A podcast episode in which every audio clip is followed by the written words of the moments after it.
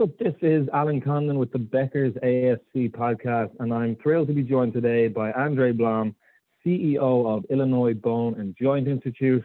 Andre, before we dive into some industry questions today, I'd love to turn the floor to you to, to hear more about obviously your role, your background, and of course Illinois Bone and Joint Institute as well. Sure. Uh, thanks, Alan, for having me, and, and it's always good to talk to the Becker's uh, crew and, and appreciate everything you guys do for uh, pushing information out there.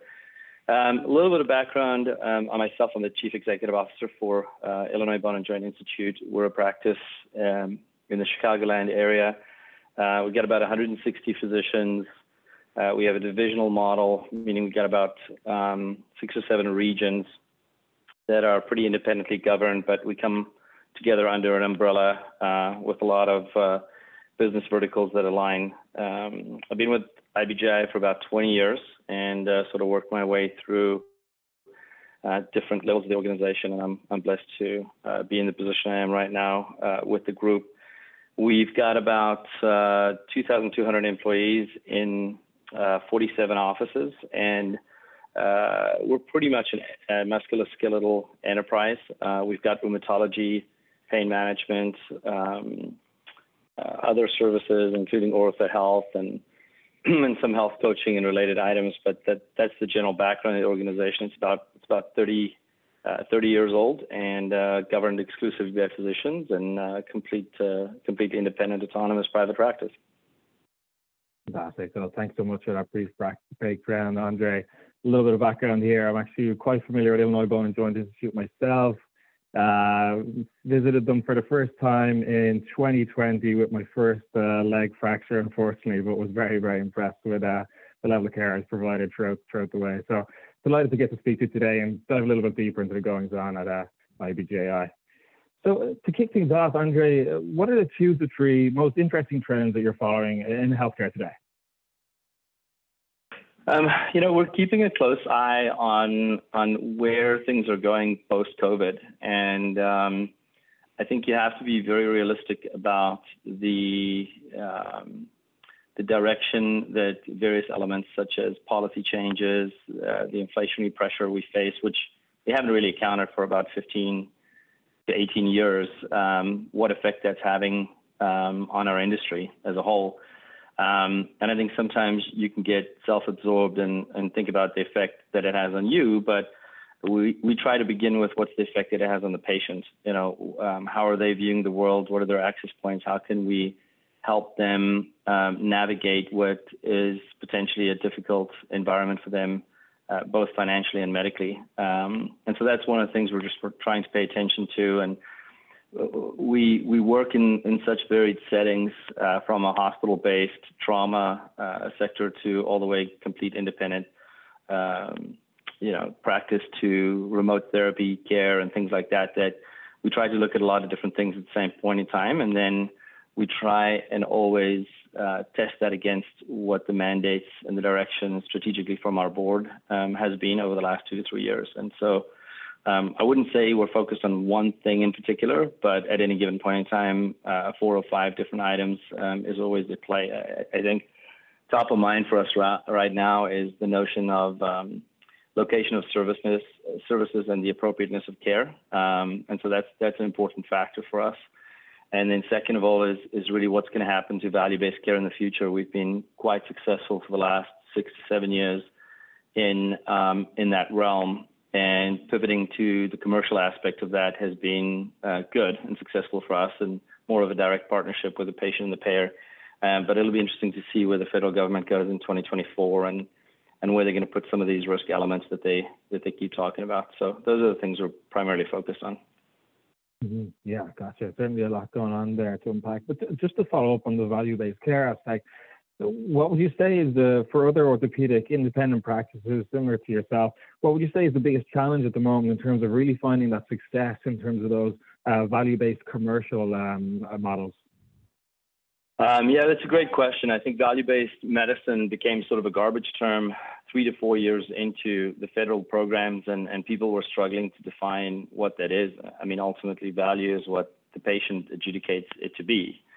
And um, and so as we uh, pivot from uh, Medicare, which was largely retrospective and uh, reconciliatory in nature, and we move more to a prospective um, payer uh, system where the bigger decision is not just management of all the transitions of care, but also what level of risk are you willing to take on board? That that's the biggest difference uh, with the commercials.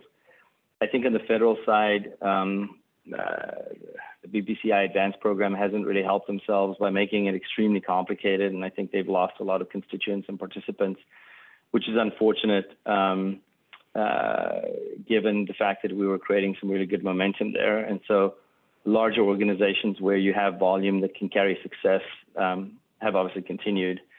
And I, I, think the future on the federal side will be working closely with health systems and hospitals to to really wrap your hands around um, both the target pricing element of value-based medicine, et cetera. On the commercial side, I think it's a lot more dynamic because we have to aggressively incorporate items like uh, remote care, remote monitoring. Um, the, the, time frame that we're involved with the patient is a little bit different than on the federal side. Uh, the risk stratification that that all of the insurance companies and payers push at us is, is very different. I mean, 100% of, of total knees, total hips, um, uh, and probably 80% of our spine cases are all in a risk-bearing program. So I wouldn't say we're comfortable with it, but I, I, think it's advantageous for our physicians that they've got five to six years under their belt of experience uh, with how to pivot. We've got a, a, good team. We've got some good technology around that. Um, but but those are two very divergent approaches between federal and commercial. Uh, and I think as Medicare Advantage becomes more of a factor, um, you know, we'll have to pay attention to to what's going to happen there as well. Yeah, certainly interested to pay, pay attention to the value-based care realm. And, I'm wondering, like you said at the top of the top of the podcast, in terms of inflation, obviously independent practice also dealing with rising costs, declining mm-hmm. reimbursements on the Medicare side. Do you think, do you anticipate more independent practices will start dipping their toes in the in the world of value-based care um, with all these kind of trends? Uh, I, I, don't at the moment. Um, I think what will happen, what will have to happen, is that the environment for them to participate will have to be uh, unique in the sense that, uh, look, it, it, it's important to to play in that sandbox. I mean, it took us. We probably invested about seven hundred fifty thousand dollars in back in 2014 um, in order to be successful for the next six or seven years, and obviously we've gone to version 2.0, 3.0, and a lot of other iterations. It's very hard for independent practices to, you know, to put that kind of money on the table um, without a known return and a high risk uh, level for a good 18 to 24 months. Once you get going, it's good, but I, I think there's two options. I think private practices either have to coalesce and work together in more sort of a management structure or a management service organization structure that focuses just on that well, the payers themselves have to recognize um, what the true triggers of success are and, and, really reward that and maybe incentivize it a little bit different, um, a little bit akin to maybe the meaningful use uh, EMR uh, dollars that the practices received back in the day to pivot on the EHR side. We're in a little bit of the same box. The concern I have is that if if a lot of these risk-based products get aligned with um, larger systems and hospital-based systems that are significantly more top heavy than than I think private practices, then uh, the true value-based component is going to get lost because they're responsible for so much more than just MSK. You know, they've got cardiology, they've got oncology, they've got a lot of other sort of chronic disease states, whereas we take care more of events um, with within a life, and so it's it's sort of different. It's a different animal. Um, but but I think that will have to happen in order for private practices to participate more in, in these opportunities. Gotcha, 100%. What other healthcare industry trends are you paying attention to? What do you see coming down the pipeline in the coming years?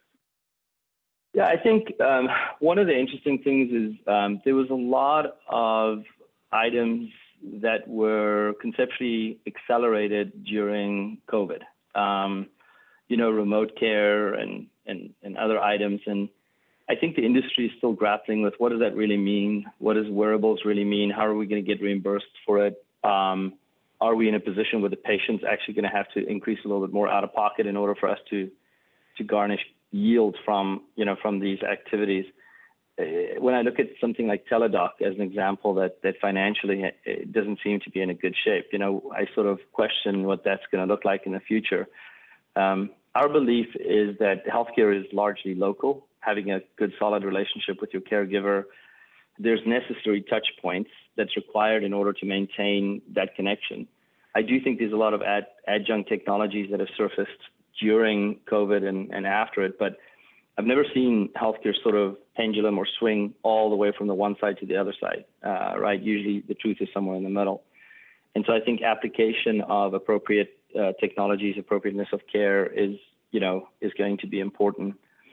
I think the next thing that's closely tied to that is is really who's paying for these advancements. You know, um, we're an industry where there's a lot of people that make money off of the provider and off of the patient um, interaction, and and I think to to redefine that so that um, we can be a participant in bending the cost curve down a little bit rather than sort of just a, a, victim of the next thing that's around the corner is, is going to be important for our physicians to take strong leadership positions in. Uh, I think that's important.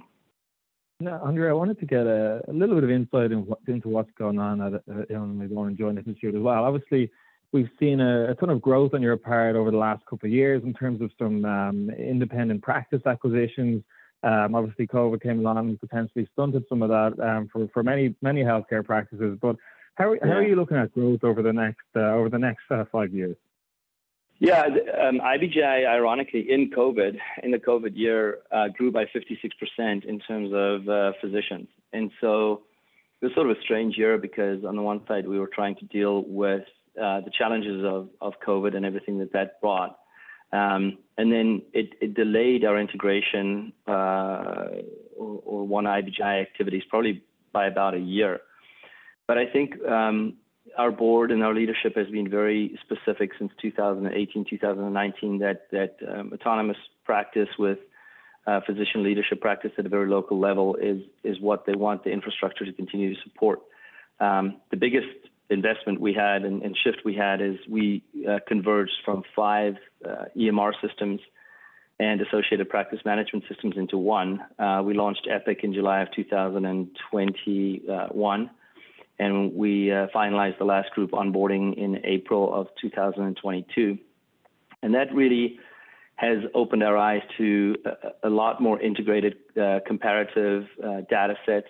Uh, the patient has a better experience since everybody's on the same version of MyChart and things like that. And using you as an example, you know, if you got injured, you could go to OrthoAccess at different places, but you're you know, th- there's no more barriers between sharing your information across the whole spectrum of the organization. So that, that, that's been important for us um, to achieve. Uh, and and um, I think our biggest focus right now, and and I think a lot of organizations have a sort of a responsive or a reactive response to what's going on in, in, in the hiring market and the healthcare market. But I think our our position is you, you have to be consistent around our values. Um, we had set our values in our mission statement before COVID hit, and I think uh, trust, pride, and respect was something that we really focused on under the umbrella of One IBJI. And as we activated, a lot of the groups that merged with us have 40, 50, 60 years worth of um, history uh, with them.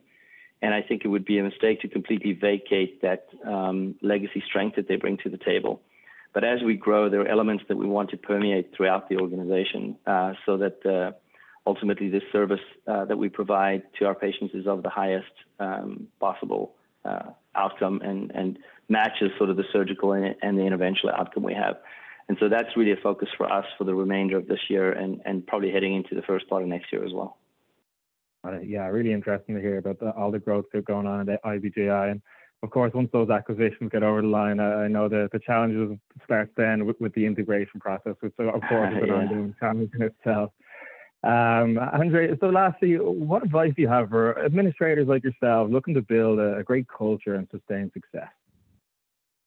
Yeah, I, I think um, there's three things, uh, you know, that I would say, and, and, the first is that that you have to, on a recurring basis, always make reality your friend. You know, it's it's interesting when we work in an industry, you you can get caught up in an in an echo chamber of of saying, hey, this is what um, you know, this is what we are and what happens around us doesn't really matter. And that, that's just not the truth. And, and so having a leadership structure that is open and willing to challenge uh, what we're dealing with is, you know, is really, really important for us. And the second thing I would say is, is you have to be consistent. I think it, there's a level of authenticity um, when you're consistent in your position. You know, um, we've tried to be very empathetic to the needs of, of our patients and also our employees over the last couple of years. There's been a lot of tough decisions around vaccines and um, you know application of employee health during that period of time, and, and the values that the organization had has has been really um, put to the test. But being consistent, I think, is is very very important. And then the third thing is, you know, redefining what success looks like. Um, there's an adage that says, um, you know, uh, success is motion, and and we're certainly not a static organization. And I think the best example for us is we're we're very aggressive and uh, uh, about a, an ambulatory surgery strategy moving forward. But that success and, and redefinition of success uh, has to be accretive to what we do uh, as an organization. It has to match the skill sets and the desire of where our physicians want to take the organization, and then we have to unify and build around it. I mean, success isn't instant, um, but you have to be willing to always ask that question in order to avoid complacency. And I think those three things uh, together is sort of the uh, the advice that I would share with uh, fellow administrators in you know in the sector. There's some great leadership advice to wrap up our conversation today. Andre, thank you so much for, for taking the time to speak with us today. I look forward to connecting with you again down the line. Yeah, no worries, Alan. Uh, appreciate the time.